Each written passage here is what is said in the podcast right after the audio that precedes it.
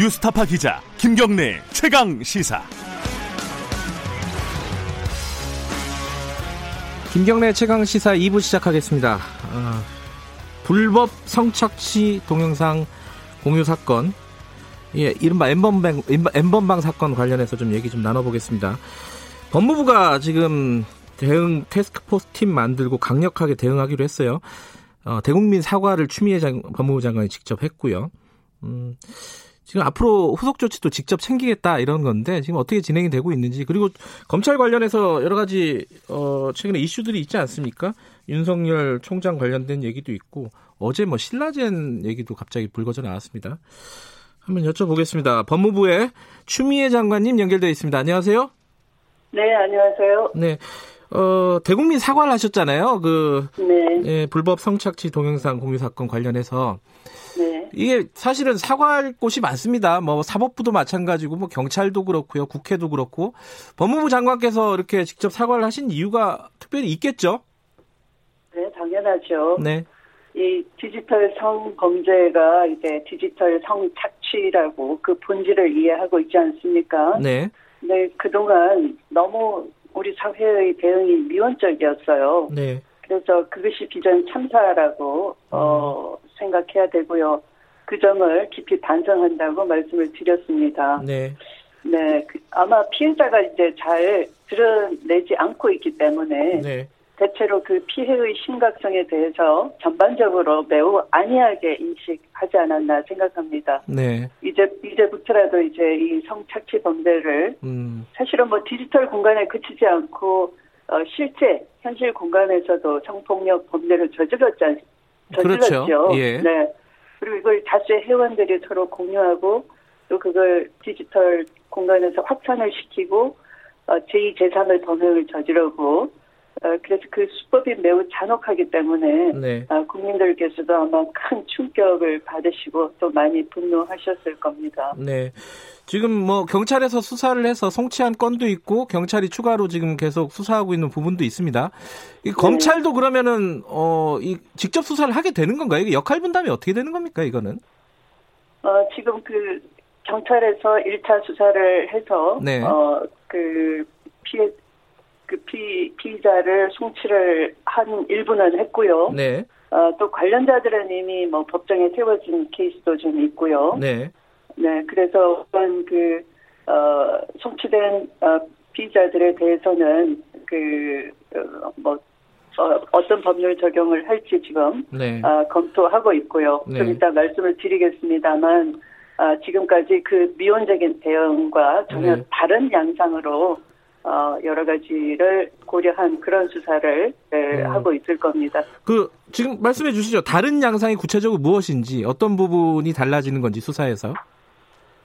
어, 지금까지는 그걸 개별적으로 봤는데요. 네. 어, 그래서 이미 뭐 법정에 재판 받는 사람들에 대해서도, 네. 어, 구형량이 상당히 에, 낮다는 걸 알고, 또 이 점에 대해서도 국민들 굉장히 분노하고 계시죠. 그렇죠. 예. 아, 근데 이번에는 이 에, 범행이 에, 적어도 범죄를 목적으로 어, 결성이 돼서 네. 디지털 온라인을 통해 통한다 하더라도 네. 어, 그것이 상당 기간 어, 지속적인 계속적인 결합체로서 어, 이 회원을 확대하고 하면서 네. 최소한의 그 지휘 통솔 체계를 갖추고 있다면 어, 범죄 단체 조직죄가 성립할 여지가 음. 있다라고 판단을 하면서 이미 제가 그 점을 면밀히 살피라고 네. 어, 한바 강조한 바 있고요. 네. 그래서 구체적인 것은 수사를 통해서 밝혀지겠지만 네. 그 어, 운영 조직의 운영 구조 방식 이런 것을 규명해 나가겠고요. 네. 어, 그런데 현재까지 드러난 상황만 보더라도 네. 어, 최소한 회원방을 운영자들에 대해서는 네. 범죄단체에 해당할 여지가 많다고 보여집니다. 네. 근데 그간 이제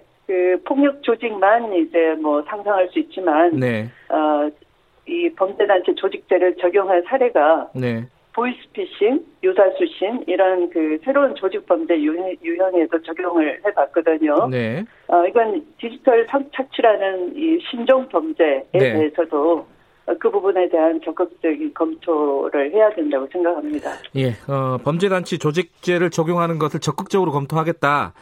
네. 근데 네. 이제 그건 운영자들이고 이 네, 네. 이른바 관전자들이라는 사람들 있잖아요. 이게 보고 네, 네. 뭐 공유를 네. 했다거나 이런 사람들이 있는데 네. 이 사람들도 공범으로 볼 수 있나요? 현행법에서?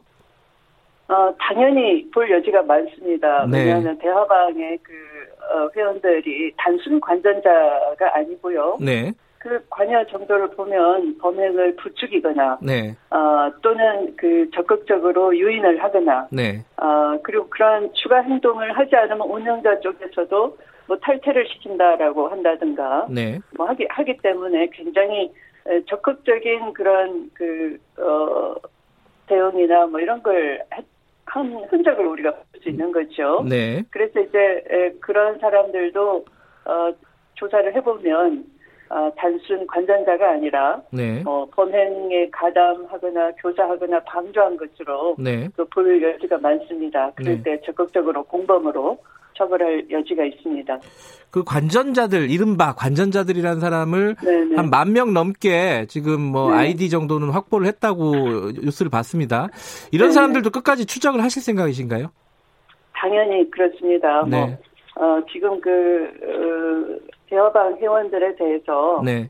어, 그 끝까지 이제 추적을 좀 해서 네. 그 지금 뭐 에, 일부 자수를 하고 있습니다만 음, 어, 저는 그 이 범죄는 끝까지 추적해서 다 밝힌다. 시간이 걸리지만 네. 시간과의 싸움일 뿐이지 이 범죄가 발달함에 따라서 이 과학 수사 기법도 발달해 왔기 때문에 네. 어, 얼마든지 이 추적해서 철저하게 다 밝혀낼 수 있다. 네. 아, 라고 그 의지를 밝히고요. 예. 그래서 조속히 수사하지 않으면 않으면 아주 강한 가장 센 형으로 구형을 당할 것이다를 음, 어, 밝힙니다. 그래서 빨리 자수해서 이 아. 범죄에 대해서 어 이렇게 저 반성하고 어 이 근절시키는데 협조해주는 네. 단순 관전자라도 예. 어, 그런 어, 그런 것을 이 자리를 빌어서 예, 강조드립니다. 자수를 해라. 근데 네. 이제 아직도 그 텔레그램에서는 그런 얘기들을 한대요. 그 텔레그램이라서 보안이 강하기 때문에 우리 못 잡는다. 해외 네. 서버가 있으니까 이거 안 된다. 수사 안될 네. 거다. 이렇게 네. 자기들끼리 얘기를 한다는 겁니다. 네, 이거 네. 어떻게 봐야 됩니까, 이거는?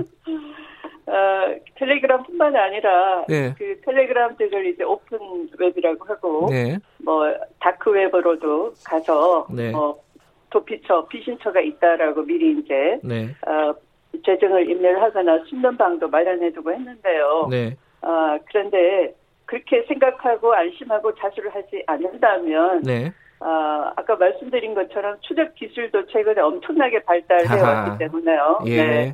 시간이 걸리는 문제이지 네. 끝까지 예, 음. 끝까지 파헤치고 그 흔적 흔적이라도 이렇게 남기면 다 이건 추적에서 음. 드러나거든요. 네. 어, 그런 과학적 기법을 다 동원해서 어, 밝혀내고 그래, 그래 서 마지막 잡히는 사람은 가장 가혹한 처벌을 받을 수 있다라는 아하. 것을 명심해 예. 주시기 바랍니다.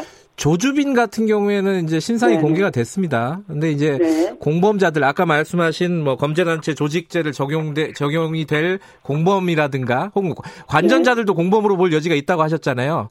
당연히요. 네. 예, 그 사람들의 신원 공개, 어, 신상 네, 네. 공개 이거 어떻게 생각하십니까? 현행법으로 가능한지 네, 가능합니다. 현행- 그래요? 음. 현행 네 성폭력 범죄의 처벌에 관한 특례법에 네, 그 공공의 이익을 위해서 필요한 경우에는 신상 음. 공개가 가능하도록 돼 있고요. 네, 어, 그것은 디지털 성범죄 예방을 위해서 또 국민의 알 권리 보장을 위해서 어, 책임이 중한 가담들에 대해서는 네. 신상을 공개하도록 하겠습니다. 음, 어제 오늘 뉴스를 보니까요. 이 관련된 그 범죄자들이 네. 이 법원에다가 이 반성문을 제출을 급하게 많이 하고 있다고 합니다. 조지민을 비롯해서. 네. 왜냐면은 그 전에도 그런 사례가 있었다고 해요. 반성문을 잘 써서 형량이 줄었다 이렇게 막 과시를 하고 아까 네. 법정 최고형을 구형한다고 하셨는데 뭐 이런 네. 반성문이나 이런 부분들은 전혀 어떤 영향이 없겠습니까? 어, 현재 단계는 수사 단계이기 때문에 네. 어, 뭐 그걸 미리 말씀을 드릴 수는 없고요. 네. 어, 일단 이 이 범죄의 그 규모, 네. 어, 그 다음에 어느 정도의 그 확산이 됐는지, 그 깊은 뿌리, 네. 뭐 이런 여러 가지들을 입체적으로 다 드러내야 되는데요. 네. 일단 뭐 그 과정 중에 네. 개별적으로 어, 그런 뉘우침이 있다 하더라도 네. 그 우선은 이 범죄를 어, 철저하게 수사하는 것이 먼저입니다. 네. 아, 네. 그 다음에 이제 에, 개별적으로 어, 어느 정도의 범죄에 가공을 하고 네. 피해를 끼쳤는지에 대해서는 아, 다음 판단의 문제가 음. 남아 있겠죠. 그 범죄 수익 환수물 관련해 가지고요. 지금 조주빈이 그런 얘기를 했거든요. 자기가 한 1억 네. 정도 벌었다고. 네. 근데 뭐 보도나 이런 걸 통해서는 그거보다 훨씬 더 많은 돈을 벌었던 것으로 추정이 돼요. 네. 네. 이런 부분들은 어떤 식으로 추적하고 환수하실 생각이신지. 네, 네. 이 범죄 수익 은닉 규제법 상에 예. 어, 디지털 성범죄나 또 아동 청소년 대상 성범죄를 범죄 수익 환수 대상 범죄로 규정을 하고 있어요. 네. 어, 그래서 조주빈 방식으로 그 암호화폐를 통해서 네. 어, 무형의 재산을 거두어 들였어도 어, 이것은 이제 대법원 판례에 따라서 몰수 대상이 되고요. 네. 어, 암호화폐도 추적 수사 가능하죠. 그래서 네. 끝까지 추적해서 그 범죄 수익을 뭐 남김없이 당연히 몰수해야죠. 네. 지금 뭐 검찰 차원에서 경찰 차원에서 수사는 열심히 하고 있지만은 이게 입법이 네네. 미비해서 처벌이 좀. 어, 강력하지 못하다 이런 지적들은 지금까지 꾸준히 있어 왔습니다. 이 부분 어떻게 네네. 생각하세요? 당연히 그렇습니다. 네. 아까 그 안이한 인식을 지적을 했는데요. 네. 어, 이번 기회에 어, 이 국회 논의 중인 어, 그 엠번방 유사 사건 재발 네. 방지 3법 있어요. 어, 이 형법도 개정해야 되고요. 네. 어, 이게, 이게 뭐 성적 촬영물을 그냥 소지 한 것에 그치지 않, 않고 이걸 이용해 가지고 피해자를 협박하고 그랬죠. 네. 그래서 그것을, 어, 형법상 특수 협박죄, 강요죄 이런 것으로 가중처벌 해야 된다 하는 음. 안도 올라와 있고요. 네. 어, 또 불법 촬영물을 이 스마트폰이나 컴퓨터에 그냥 다운로드 받아서 보는 행위, 네. 뭐 이것도 그냥 예, 현재로는 처벌 규정이 없기 때문에 네. 에, 그 없다기보다 이것도 적극적으로 해석을 해서 처벌하겠지만 네. 어, 그러나 이것도 명시적으로 이제 더 어, 규정을 뚜렷하게 하고요. 예. 또 이, 여기에 대한 그 법정형 상향 뭐 이런 것도 필요하죠. 알겠습니다. 저 네. 지금 문자가 계속 와가지고요. 이 네, 네. 검찰 얘기로 좀 넘어가야 될 것 같습니다. 네. 어제 MBC 보도 보셨나요? 그 채널 A 네. 기자가 네. 어, 검사장과 통화를 해서 어, 그 신라젠 그 범인이죠. 그 이철 씨에게 네, 네. 접근해서 유시민 씨의 혐의 내용을 내놔라. 그렇지 않으면은 네. 검찰이 가혹하게 수사할 것이다. 이러면서 자기가 검찰하고 검사장과 통화했던 녹음 녹취록 같은 것들을 보여줬다는 거예요.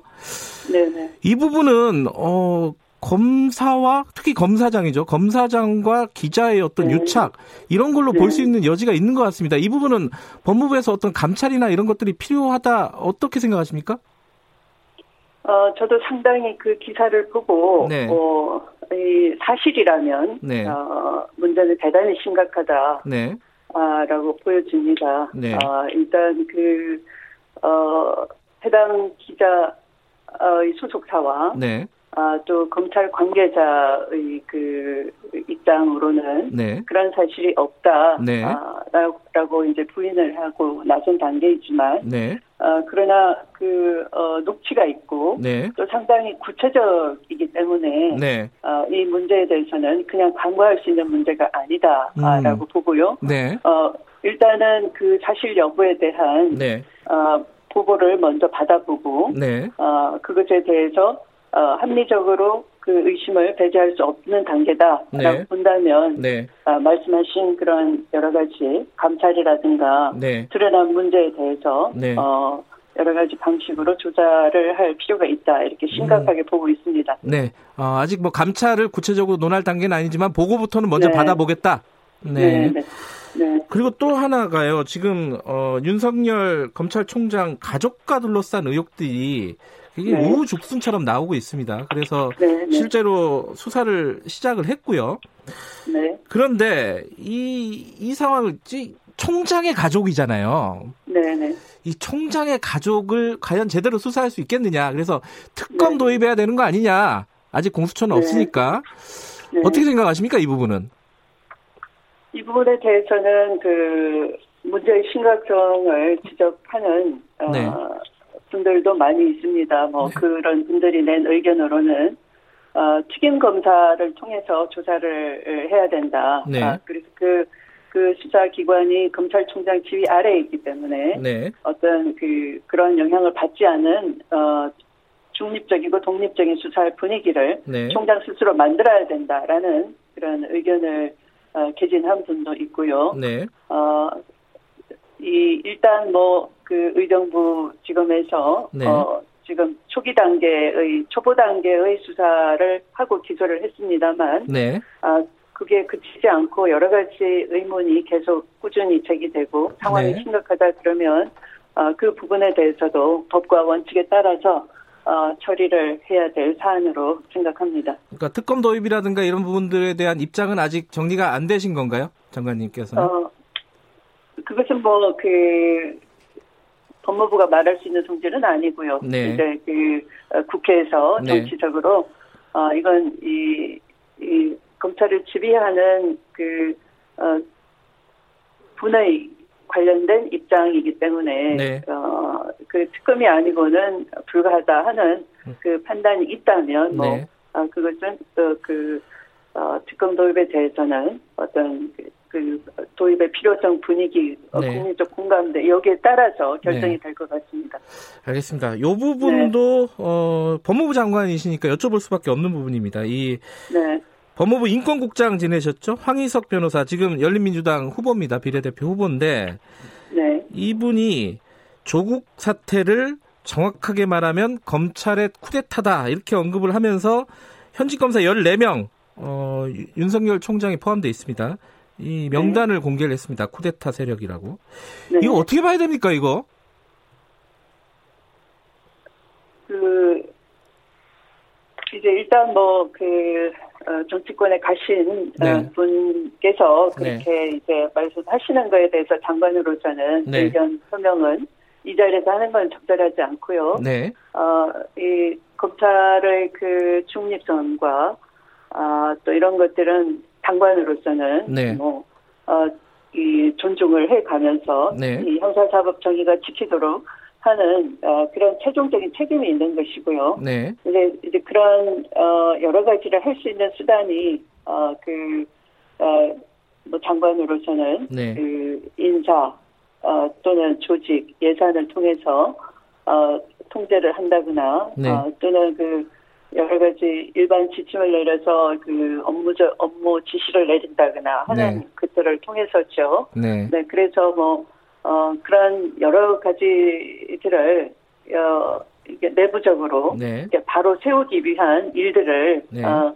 어, 지금 한, 뭐, 석 달 돼가는 거죠. 제가 취임한 지. 예. 예. 네, 그 사이에 해오고 있고, 또 무엇보다 이 조직의 신뢰 회복이 굉장히 중요한 거죠. 네. 어, 어떤 특정한 사건의 이른바 선택적 정의, 선택적 수사, 이런 기소 편의주의를 통해서 네. 기소권을 남용하고 이런 여러 가지가 어, 사실은 검찰 개혁이 필요하다 하는 국민적인 어, 그런 필요성 그것이 네. 지금 상당히 높지 않습니까? 네. 그래서 이제 그 어, 그런 검찰 개혁이 아직은 진행 중이고요. 네. 그런 개혁을 통해서 어, 달성될 수 있도록 하는 것이고요. 그 과정 중에 이제 그런 지적도 있다는 것인데 네. 뭐 그, 그것의 옳고 그름을 떠나서 네. 어, 여러 여러 가지 제가 가지고 있는 업무 권한 또는 책무 의식을 가지고 네. 어, 제 임기 내에 검찰 개혁은 반드시 어, 이루어내겠다. 그래서 국민 중심의 네. 어, 형사사법 정의가